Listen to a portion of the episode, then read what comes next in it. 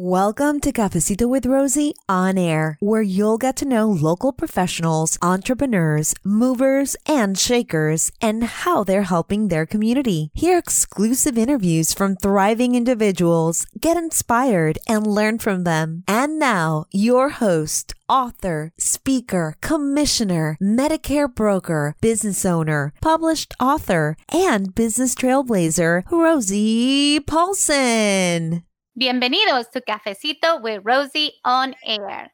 My name is Rosie Paulson. I am a commissioner, a Medicare insurance broker, a public speaker, and in 2020, I published the book Ñeque, the Mindset to Get What You Want. My brand promise is knowledge, connection, success. And Cafecito with Rosie features business owners in the community, who they are, what they do, and how they positively impact our community. Today, I'm, I'm, I'm thrilled and honored because you guys you guys are going to get to hear from the person that helped my dream, my childhood dream come true because she helped me write my book. Today, we have Shirley Jump. Shirley is an award winning New York Times, Wall Street Journal, Amazon, and USA Today best selling author who has published more than 70 books in 24 countries. As the owner of Jumpstart, eh, Jumpstart Creative Solutions, Shirley also does books building, content editing, ghostwriting, and author coaching.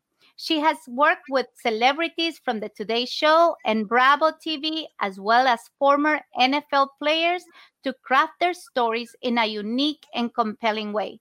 She has spoken all over the world about the power of narrative and how to create compelling books. A former a former reporter and communications director for marketing for a marketing agency, she uses her diverse background to help clients create impactful content that opens up new revenue streams. And that is what she did for me. So Shirley, welcome to my show. How are you?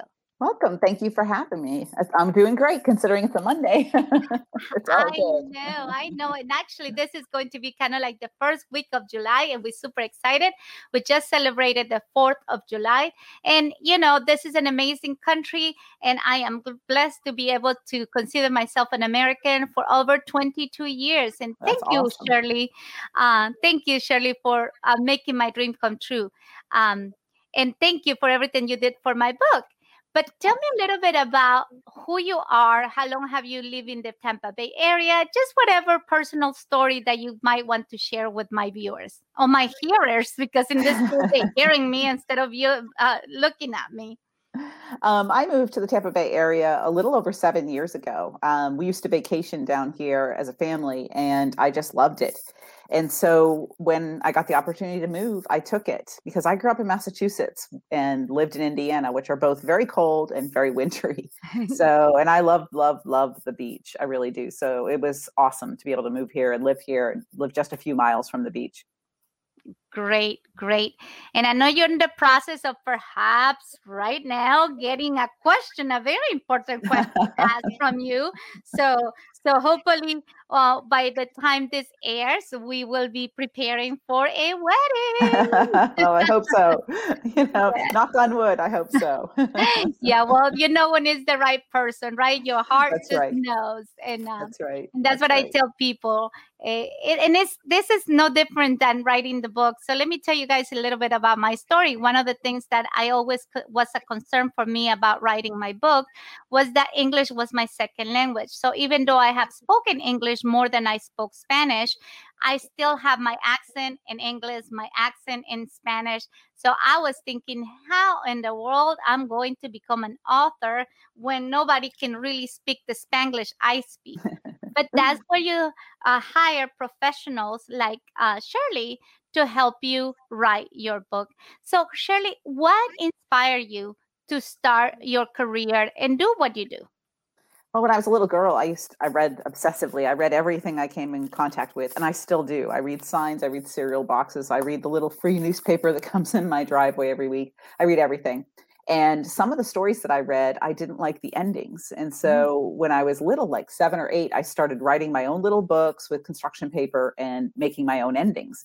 And um, I decided that I wanted to be an author. Then, when I was 11, my parents sponsored a family from Laos, and we adopted uh, one of the girls. And so we had three people in our family that was not that were not speaking English at all and it was a pretty life changing experience to have people from another culture another country a completely different background living with us. So i wrote an article about it when i was 11 and my dad's secretary typed it up on the royal selectric typewriter at, at his office and we sent it into the newspaper and they bought the piece from me and did a story on me and my family and that was it. I was going to be a reporter or, or journalist or something. Mm-hmm. and for a long time i did do that but then i'm i'm not really the person that wants to um, get the story at all costs. I just don't really like invading people's lives and i don't like writing unhappy things and so that's when i started gravitating towards books because i get a lot more say and i get to um, choose the client stories that i can bring to life. Yeah and i think this is where um, the editing part or what is called the ghostwriting um, is so important because while you and I worked together, I felt you got into my head and then you put that in paper and it was me speaking. Although I wasn't the one that wrote the book, it's mm-hmm. actually my stories that once you got to know who I was and how I want that story delivered, it came true on the book. Exactly. Right. And it, that's my goal when I do this, what I call collaborative ghostwriting. I t- listen to the client, they talk to me, and I write what they say basically, but then turn it into something that's structured. A lot of people are really good at communicating from their head to their mouth, and they can get across their ideas. They're very good speakers, but they're not necessarily as good going head to keyboard. And for me, I just kind of take what they say so I sound like them when I'm doing this collaborative ghostwriting and build their chapters based around their story and what their ultimate goals are for their book. Yeah, and I think at the very beginning, so this is my first book, and I always say I'm not going to write another one because it was a hard uh, time, uh, and it was not the editing part, let me tell you, but it was more about the structure, right? But mm-hmm. I think the biggest um, thing that you did for me was put it all in the chapters. So it was my story really, but you right. had an idea, and then that idea became um, uh, the four components, and then the four components became 12 chapters, and then each chapter has four things I will say that we talked about, but that is the story of my um, you know the ñeque, the the grit and resilience of a business owner and those actionable tips um, right. So I think that's the biggest thing that uh, you start with organizing everything. Right. Yeah. Because my whole goal with everybody is to make their books unique to who they are. Everybody comes into this life and has some kind of a story, like as you do. Mm-hmm. And that particular story is what sets them apart. It's what fuels their purpose, like you talk about in your book. It's what makes them do what they do. And so my goal as an editor and ghostwriter is to find out what that story is and then use it as the structure for the outline and for the book so that it, it sounds like you, it fits you, it, it, it gives an authentic representation of who you are. And the book just is something that you just love because it's so close to your heart. And the reality is, as a business owner, uh, your intellectual property is what is the value that people is looking for. So yes, it is correct to say that your book is the new um, business card. Um, yes. So it is important. It, it is so powerful when I stand in a networking group and I have my book to show everybody that I'm an author. It just it puts me in a level in a category so high up in the networking world that that is why that was important to me to do as a business owner yes it does definitely set you apart and forbes magazine said it's the number one way to have people perceive you as an expert and so the people that i deal with are experts in what they do they're amazing and the book just gives them that little um, stamp of authority and and helps them differentiate themselves in a really crowded marketplace Right. Now, not everybody has a workbook like I did, but mm-hmm. one of the things that also got my attention were you as a professional um gave me some some uh, consulting was that we created the workbook where it can be its own um product, I will say, mm-hmm. different from the book itself. Um right. so you can have the book and do the a workbook in the academy, or you don't have to have the book and still be able to get value out of the academy and the workbook. Why is that important, you think? Well, if people are going to come and, and and interact with you, whether it's in the book or in the academy or in a workbook or whatever, you want to give them a lot of value for their time. Because I feel very strongly that if people are reading my book or your book or any book that I have worked on, that they're giving me part of their lives. And you have to make that worth that incredible value of their time. So when we created the academy and the workbooks that go with it, we talked about how we would make material that wasn't in the workbook so that what wasn't in the book i mean um, so that they had additional material and then also created workbook materials that were unique just to that educational place. Right right. And i think again too um, depends on one of the things that you bring to the table to is the research. So busy entrepreneurs like me, which sometimes we have the idea, we love what we do, but the research has to be done. And I always tell about the uh, part where we talk about the otavalos in my room, I mean, in my book, and you um, did the, the uh, research on the name of, of the uh, braid that the Otavalo men wear, which is called a shimba. And I, being from Ecuador, never really understood that, but you did it. So uh, tell me why is that important also? Because my job is to make sure that the book reflects the best version of yourself. And it also um, has that unique flavor that comes from your background.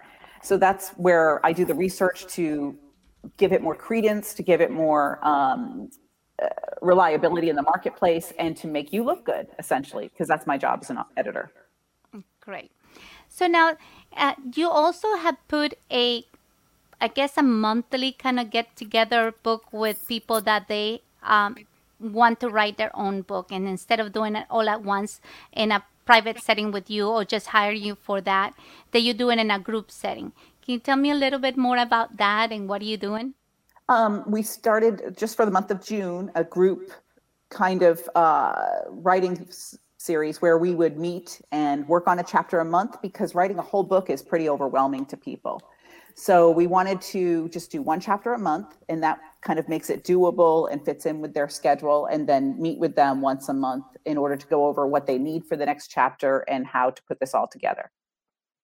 Mm, great, great. Um, alrighty. So um, I'm trying to make sure that that everything is working here. and uh, one of the, the how do you go out in public and i know networking event is very important and, and a big part of your business um, why do you think also that it's important for everybody else in the networking group or in a business setting that you write your story. Because we talk about the book being the next uh, business uh, card.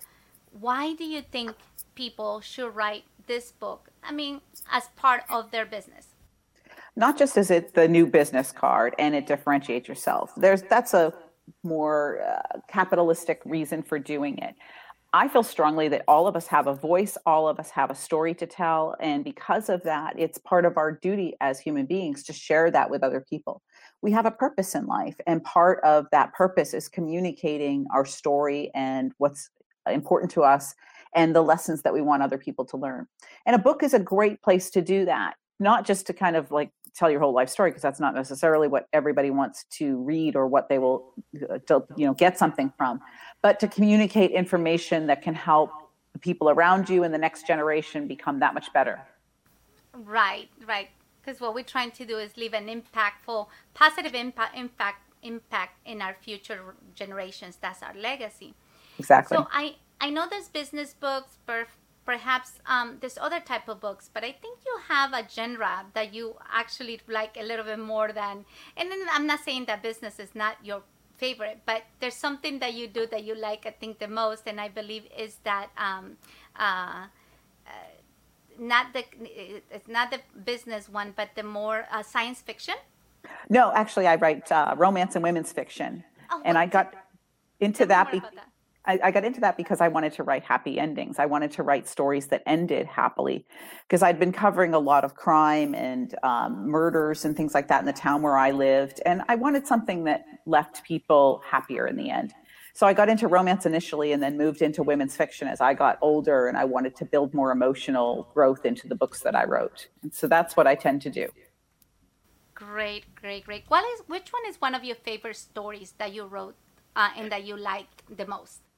Probably the perfect recipe for love and friendship because it's three sisters and their mother set in the city of Boston. And that's where I grew up, and it's very close to my real life. Good. So that was based of of uh, of your family a little bit. Does all your stories kind of have to have that familiarity or that emotion um, built to it? Do you feel that that's maybe something what makes the readers or the person that is writing the book emotionally attached to the product? Yes, you definitely want to have that emotional connection, and that's part of the whole approach that I take, whether it's nonfiction or fiction. It doesn't matter what genre is. The, the important part is getting that emotional connection with people and having them understand and be impacted by your words. So when I'm talking with a client or when I'm working on a book of my own, I look at what is going to be the most impactful thing that I can do here. And that's how I choose what to write about or what to work on with a client. Have you had um, clients that they have more than one uh, book that they have wrote with you, like a series of book or things like that? I do. I have a client that's done seven um, children's books so far, and I think we've got five more in the pipeline. Um, I'm working on another client's second book, and I've got a few others that are planning multiple books. And when somebody wants to do more than one book, I like to know that up front because I'm going to plan accordingly with the book that I'm working on right now. A lot of people have a tendency to say, I'm going to put everything into that first book. But you don't want to do that if you've got multiple books in the pipeline. So what we do is we talk about the first book and then we talk about what we're going to use in the, the subsequent books so that we're re- saving some of that information and building some suspense for what's going to come in the next books, no matter whether they're nonfiction or fiction. Now, that's one of your services, but you also write content for businesses. Um, do you base that content on the book, or is it different ways or different avenues that you write the content? Like, what is the the one the content that you write for businesses, for example? For the most part, I tend to do um, copywriting type content where I do blogs or newsletters. Um, I can write website copy because I was a director of communications for a marketing agency for a long time. I have experience in writing any kind of copy. And to me, this, the, the goal is the same to tell a story and to impact people, whether you're doing that in 20 words or 2,000 words. So, whatever a business comes to me and needs written, that's what I do, always with the ultimate goal of where they're going to increase their revenue streams and where they're going to use this in mind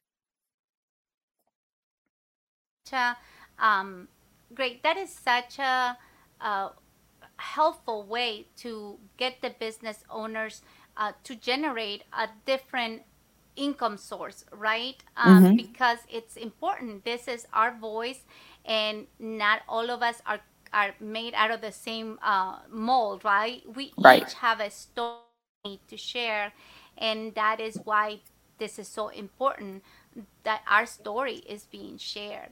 Um, if you could go back in time and tell your younger self something um, that you could change now, what would that one thing be? I, I think it would be trust in myself and not worry about things so much. Like it it took me a long time. I'm 52 now to get to the point where I'm like, you know what? I know what I have for skills. I know what I offer, and I trust in that. And that means I trust that my business is going to do okay. I trust that um, everything's going to work out okay. So if I had just had that faith in myself a long time ago, I think things would have been a little bit easier along the way. And you know, they do say that after 50, you live your life the fullest because it's like you don't care what, about the coulda, shoulda, woulda anymore. right. Um, so it's like if people like me, fine. If they don't like me, fine too. And, I, and you just live your life. But I did tend to understand that at 50, I just like, I don't have to be putting up with people not agreeing with what I say. Um, I just do what I have to do because I know I'm good at it and that's what people hire me to do or why they look for my input on different things. So I'm with you there about the 50 and up club, which is uh, it, it gets to a different level in life and it is what it is and we love it. I think I'm I'm more freer now than I ever was in my life. Right. And, and you just embrace yourself and accept yourself as you are. And that's awesome when you do that. I think that just being good in your skin is a huge lesson for all of us to learn. And that's part of coming over 50. And yeah, exactly. And we have just a few more minutes for one more tip that I always ask people um, that have kept been on the show. Is there a tool or a tip that you have used that have made your business life a lot better and easier um, that you would like to share with an entrepreneur that perhaps is, starting a business or trying to keep in business in afloat with everything? What that one tool will be? So I'm pretty old school. Um, I like paper, and I'm not like I'm not huge on technology in general. I mean, I use Microsoft Word and Adobe um, Photoshop uh, PDF Creator, and that's about it. So I have whiteboards, and um, I have one whiteboard that is my inspiration board, and one that's my deadline board. So one that's kind of like here's the big goals that I have for the year, and the big goals for next year, and then one the other board is all of my to-do list. So one kind of keeps me motivated and one keeps me on track. And I, am huge on just lists and to-dos and post-it notes. I, I get really excited when school supplies go on sale because that's what i love to work with. So it's not a great tip but it's fine but actually it's really true because they say goals is dreams with a deadline Yes. And you know, I it is true that it's very powerful where you have a goal or an idea and put it down in paper. I think I have a whole bunch of papers all over and not papers but little books that i write things on and you know my memoirs and all the things that at one point were matter matter to me. I even go back now and say, "Wow, I come a long way," because what I thought back then is like not the same things that I think now. Um, so it's very very helpful. But Shirley, thank you so much for the time that you took today to come and share with the group. How can people find you? Um, I'm on LinkedIn, Facebook, and everything else as Shirley Jump, or you can go to my website, which is jumpstartcreativesolutions.com. You can find me anywhere under Shirley Jump in general. So feel free to contact me. Thank you, my dear friend. I really appreciate your help and your input today. Well, thank you. And to you, my friends and listeners, remember, this month of July, we are talking about you being the biggest asset for your life, for your company, in general. People cannot live without you. You are unique, you are necessary, and you were created with a purpose. Highly engaged people are instinctively ambassadors and a trusted source, and they are willing to go above and beyond what is required, not because you are told them to, but because they want to. You have a message to share with the world that only you were created to share. So, my friends, I just want you to understand and know that I love you, that everything in your life is going to be okay. You will be safe. You are necessary and continue to stay pure, positive, and inspired. This is Rosie Paulson. Ciao.